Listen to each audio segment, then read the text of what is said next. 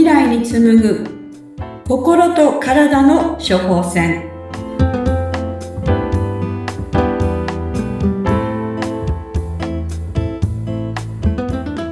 こんにちは。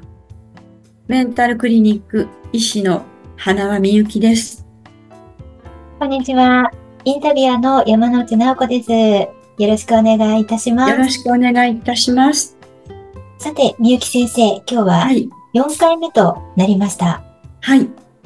えー前回の放送ではですね、えー食事がとても大事というはい。お話で、でうん。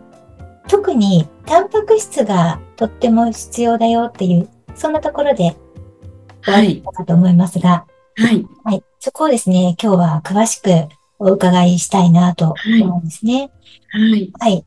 あの、前回ね、日本人の若い女性のタンパク摂取量が戦後半年の時よりも少ないという衝撃のデータが出たっていう話をしたと思うんですけれども、はい。これはね、本当に深刻な問題で、体を作るのはタンパク質なんですね。肉、魚、卵です。これを材料にしてうん、あの、体の中でタンパク質が合成されるわけなんですね。はい。あの、一旦口から食べた肉、魚、卵を、あの、消化器官でね、もうバラッバラに分解して、で、アミノ酸として吸収して、アミノ酸っていうのはタンパク質がバラバラに分解されたものなんだけれども、このアミノ酸として吸収して、いろんな臓器とか細胞の合成に使われていくんですね。はい。で、あの、もちろんね、口から食べるだけではなくって、あの、人間の細胞っていうのは常に入れ替わってますのでね、うん壊したタンパク質、壊した細胞のタンパク質も再利用しています。うんだから自分の体の中で再利用するタンパク質と、口から食べるタンパク質と、両方の調子が合ってないといけないんだけれども、口から食べるタンパク質が足りないとどういうことになるかっていうとねはい、出来損ないの細胞ができちゃうってことですよね。ちょっと怖いですね。うん。うんだから最近ね、なんか、すごくこう、ケアレスミスをする人増えてますよね。ああ、はいはい。うん。そういう人の食生活を聞くとね、大体菓子パンとかカップ麺ばかり食べていて、うん。タンパク質を全然取ってないって方がほとんどです。うん。確かにそうかもしれないですね。でね、あの、2000年頃からね、患者さんの質が大きく変わったっていう話を前回したと思うんですけれども、その頃から、あの、否定形うつ病とかね、新型うつ病って、つまりね、うつ、うつ状態を呈するんだけれども、はい。でも抗うつ剤が効きにくいとか、はい。あの、薬が全然効かない。で、そういう人たちが増えてきたっていうことが言われていて、はい。で、あの、そういう人たちはね、ほとんどやっぱね、この糖質過剰、タンパク質を食べないで、小麦粉や砂糖ばっかりを食べている食事をとっている方々なんですね。で、食事に問題があって、うつ状態になっているのに、はい。抗うつ剤飲んだら効くわけがないと思うんですね。ところが、うんあの、栄養のことをご存じない先生だと、あ、うんうつ状態ですね。じゃあ薬飲んでくださいって言われて、き効きもしない薬を処方されることになって、うんで、真面目な人ほどね、それをもう何年も何年も飲み続けるわけですよ。ね。で、何年経っても良くならない。でも、何年経っても良くならないんだけども、その主治医の先生はね、もうすごく立派な大学を出た先生だとか、大学病院のお医者さんだとか、だから間違ったことをするはずがないって患者さんたちは信じて薬を飲み続けるわけなんだけど、根本的にもう治療のやり方が間違ってると思ってるんですね。なので、そういう人たちにやるべきことは薬を飲ませることじゃなくて、本当は食事を変えていただくことなんですね。なるほど。うんで、そういう人たちはね、ほとんどね、食事って言ったら炭水化物しか取ってないんですよ。うん確かに手軽なんですよね。そうう、ん安いしね、手軽なのね。そうですね。あうの、ん特に、あのね、今、なんか、あの、共働きの家庭が多いですから、うん。やはり、あの、お母さんにね、負担うんが結構かかりますよね。そう。まあね、ご主人が家事をしっかり手伝ってくれるんだったらいいけど、なかなかそうはいかないみたい、いかない家庭が多いと思うんですね。はい。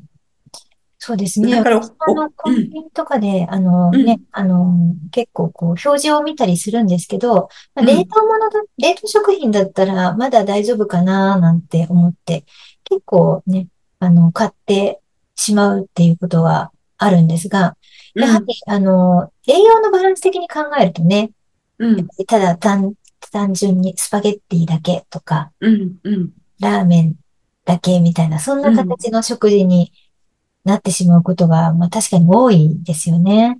うんうん。でね、そそれでね、影ん。響を受けない人もいるんだけれどあ、も、そうなんです影響をね。受けやすい方っていうのはね、そういうはい。食事をしているともう途端に具合が悪くなってっちゃうんですうんね。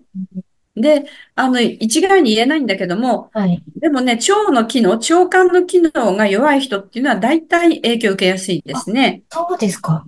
うん。うん。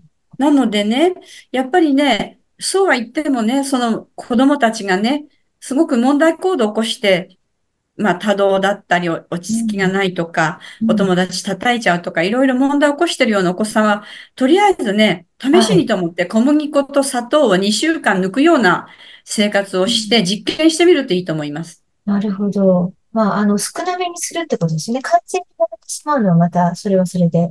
完全な除去はね、実ははい。難しいんですね。今、何にでも小麦粉入ってます。うん、うん、うん。醤油、あの、お醤油にも入ってるしね。あ。だから、ううん。ん、完璧に除去するのは難しいんだけれうん、ども、うん。パスタとかラーメンとかうどんとか、小麦粉だけで成り立っているようなものを避けるっていうのはとても大事であす。それだけで随分変わりそうですよね。随分変わりますよ。はいはい。ちなみになんか、その代わりになんか、あの、肉、魚、卵で、うん。にできそうなものとかって、最近私がね、患者さんにお勧めしてるのは魚肉ソーセージです。あ、魚肉ソーセージ。うん。あと、ちくわもいいですあね。あ、すうん。ごい手軽ですね。うん。なるほど。だからそういうものをね、ちょはい。っと、あの、おやつ代わりに食べていはいはい。ただくといいかなと思いますあね。うん。ー魚肉ソーセージ大好きです、私も。あ、いいですね。そう、どこのがお好きですか？あ、そっか、商品名言っちゃいけないわね。いや、なんかでも、あの、2、3本束になってるのをですね、うん、結構家にストックしておいて、ちょっと小うん、腹がうん、空いたなと思うときに、そううん。あ、食べたりします。それはいいですよ、とっても。うん。あ、よかった。魚の油はね、とてもいい油なので、はいはい。うんあの、魚を取るといいですね。なるほどね。あの、ちなみになんかあの、お肉を抜く方っていうのもいらっしゃるじゃないですか。健康のためなのか、魚肉を、うん、魚のね、あの、タンパうん、ク質の方がいいからって言って、うん、お肉は食べないなんていう方も中にはいらっしゃると思うんですけど、うん。人によってはね、お肉を消化するのが苦手な方っているんですね。